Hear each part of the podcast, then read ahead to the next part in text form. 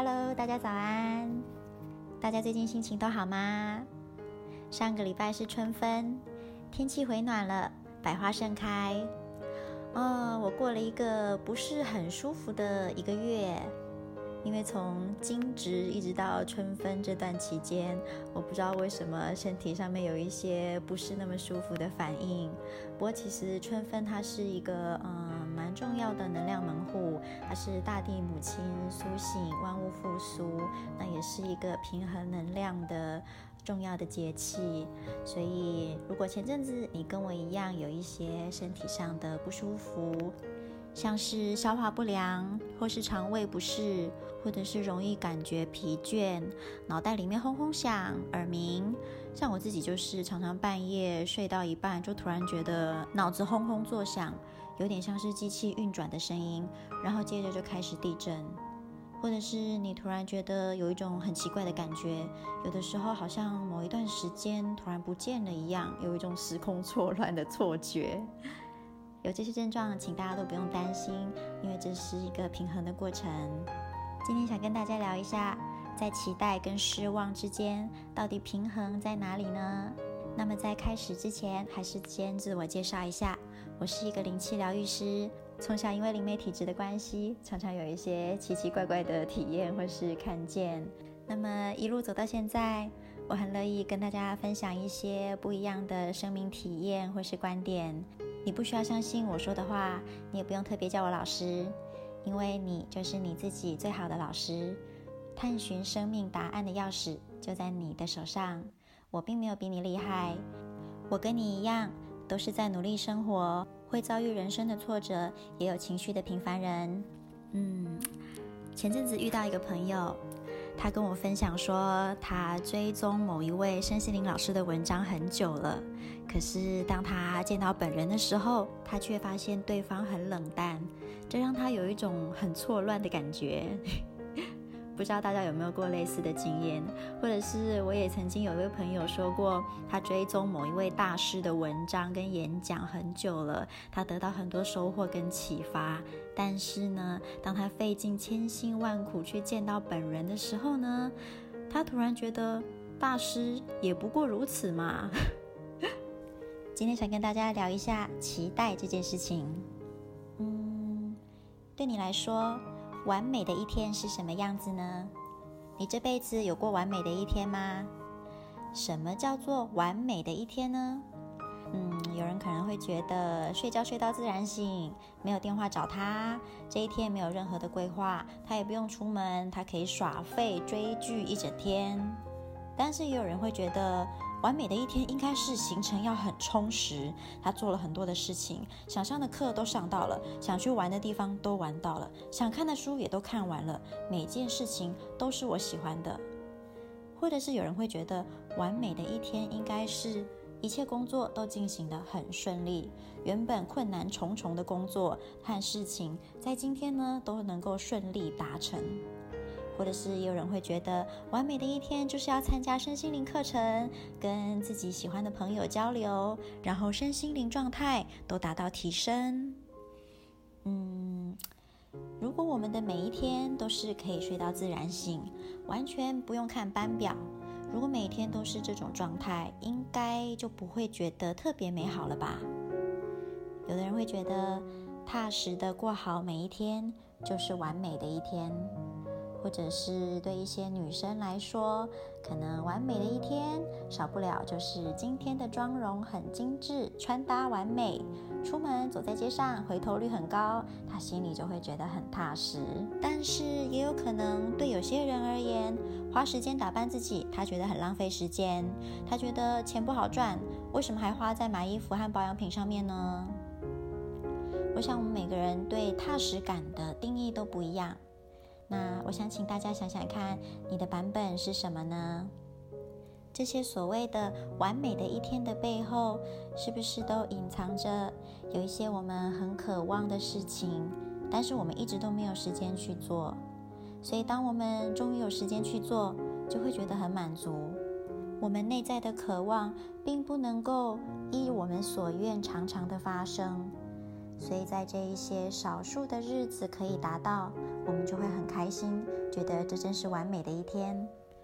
因为我们可能常常都处在失衡的状态，我们并没有常常让自己处在这种心满意足、和谐、完美的状态。为什么会觉得没有人来吵我，可以耍废一整天是完美的呢？因为可能你每天都过于忙碌，没有自己的时间。有些人会觉得什么事都不用做，什么责任都不用扛，就是完美的一天。因为可能每天他都被逼着要扛起许多的责任，但是他又甩不掉。那么，到底完美的一天、完美的人生，什么时候才会来呢？什么时候才可以平衡呢？你不能总是工作，或者是总是休息。我们要能够工作，也能够休息，让自己在一个和谐的状态。和谐又是什么呢？你可以工作的时候开心，能够休息的时候你也很开心。有钱赚很开心，没有钱能够好好休息，陪伴自己、陪伴家人的时候也要很开心。不管孩子是什么样的状况，做妈妈的你也很开心。或者是伴侣在远方无法见面，或者是你根本找不到适合的对象，但是你可以处之泰然，这些就是和谐。有些人可能会觉得，人生哪有可能这么和谐、这么完美啊？像有些人可能会觉得，家人都围绕在自己身边，这样很幸福。但是当大家都不知道你的意思，你就开始发脾气。很多人会因为这些失落感而投入了身心灵的修行。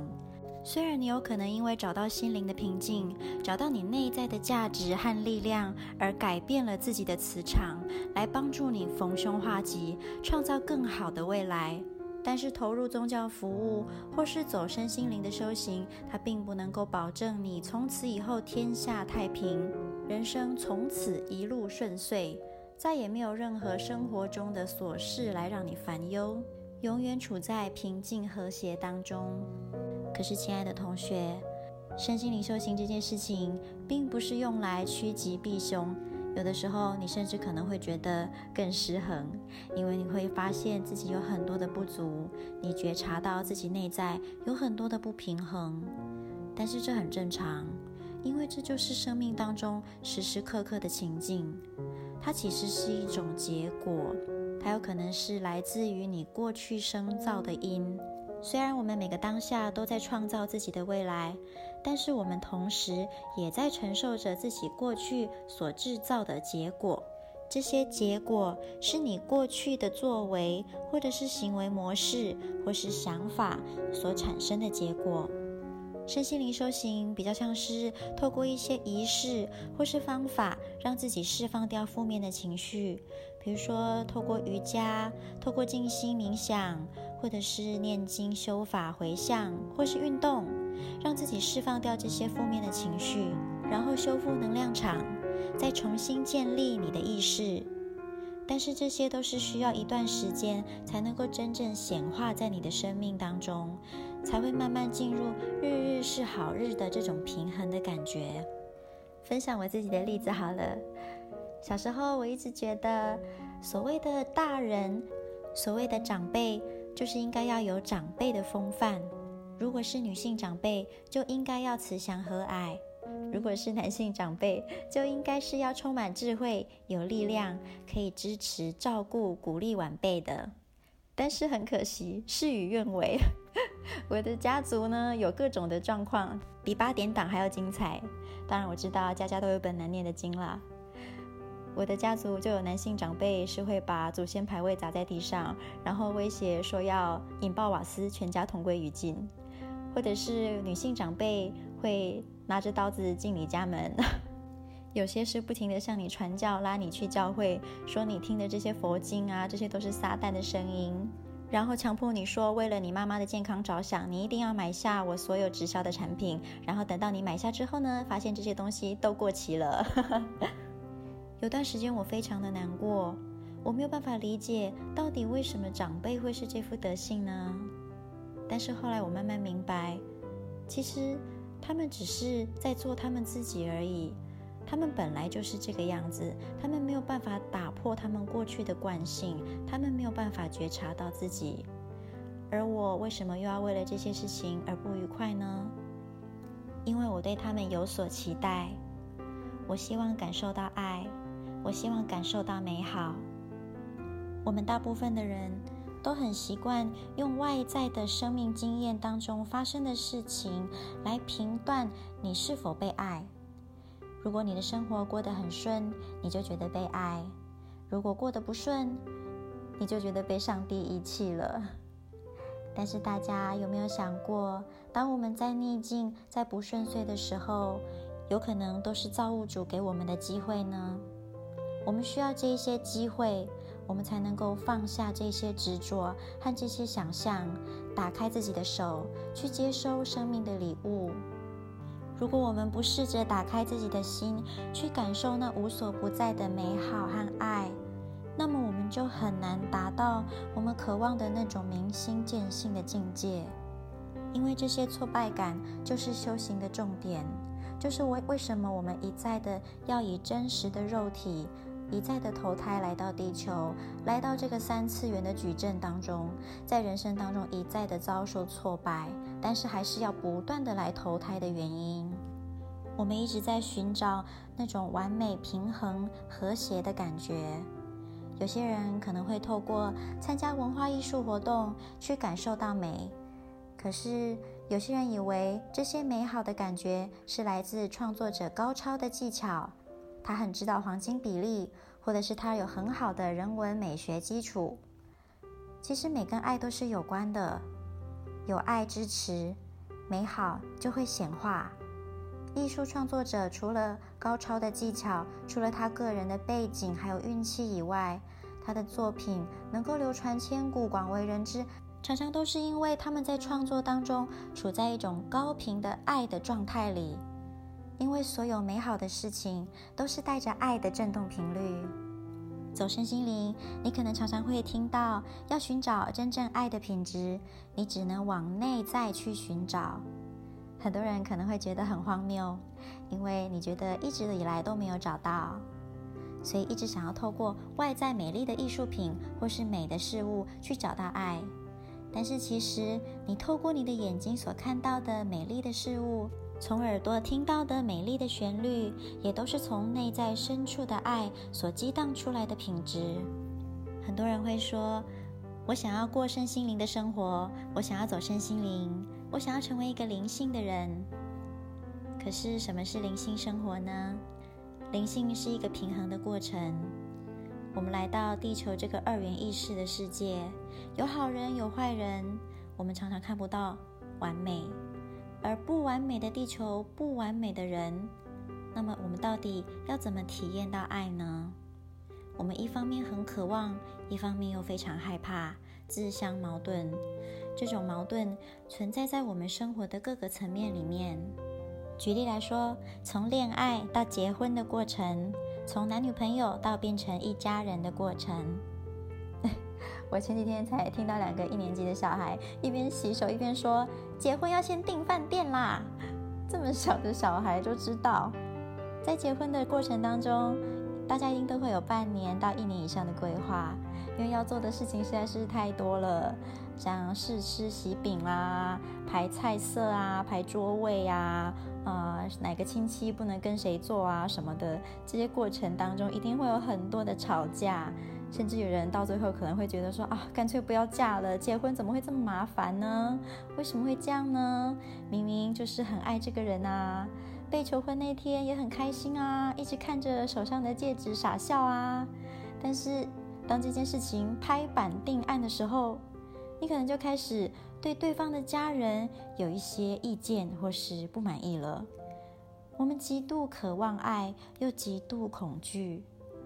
其实，在灵性当中也是一样，所以大家真的不用躲进身心灵里面。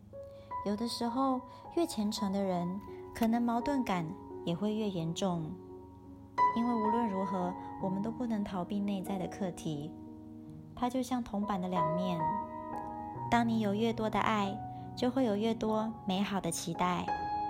在这个瞬息万变的人世间，要随时达到内在的平衡跟和谐，其实本来就很困难。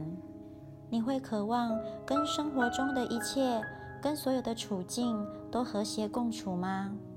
如果有一天，男朋友跟你说要分手，如果有一天你发现你最信任的家人或好朋友背叛你，当老板说要裁员的时候，你发现那个被裁员的人是你，你能够跟这个处境和谐共处吗？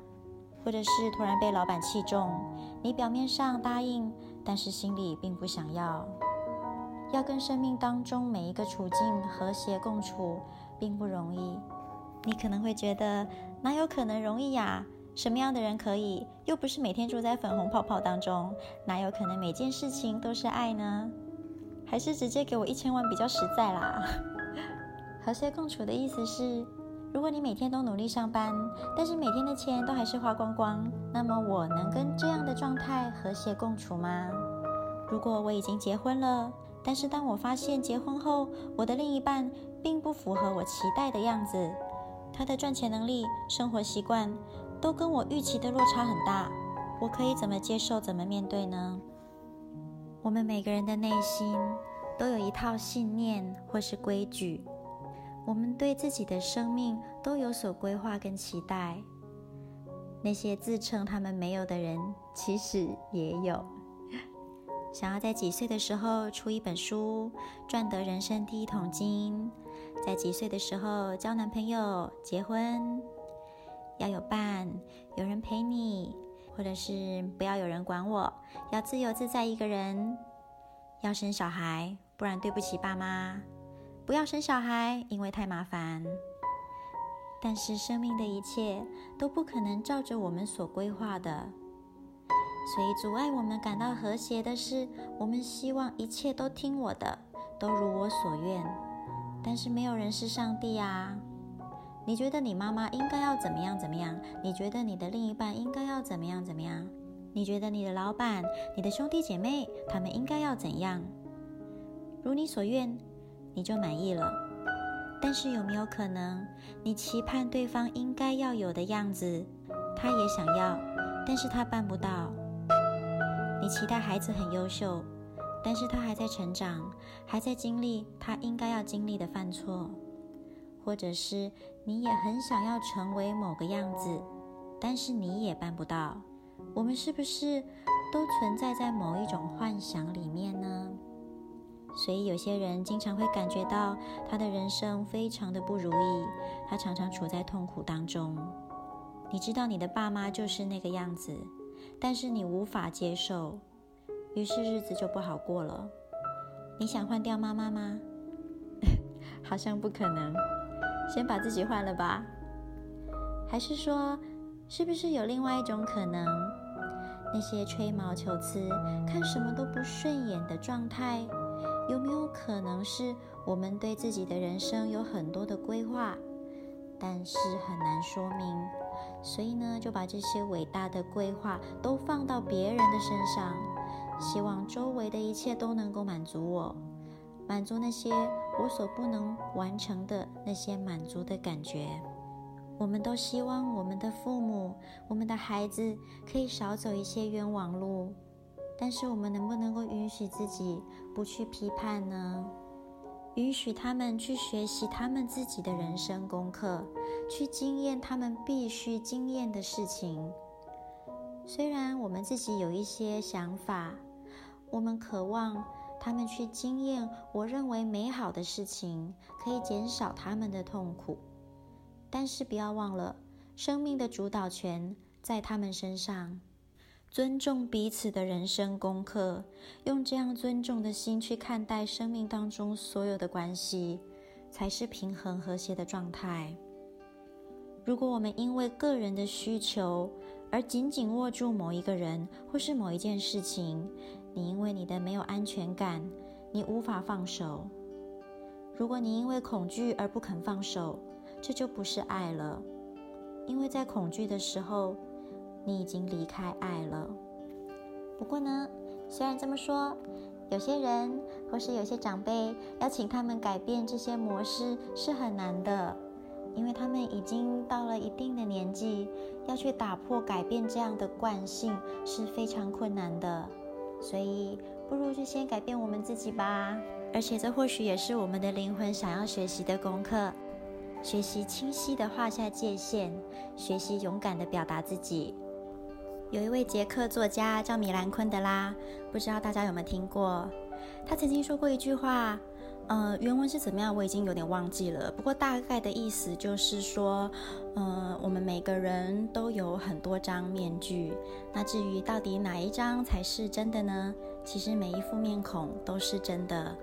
至于我自己呢，米兰昆德拉说他自己，我不是个伪君子，我也不会只有一副完美的面孔。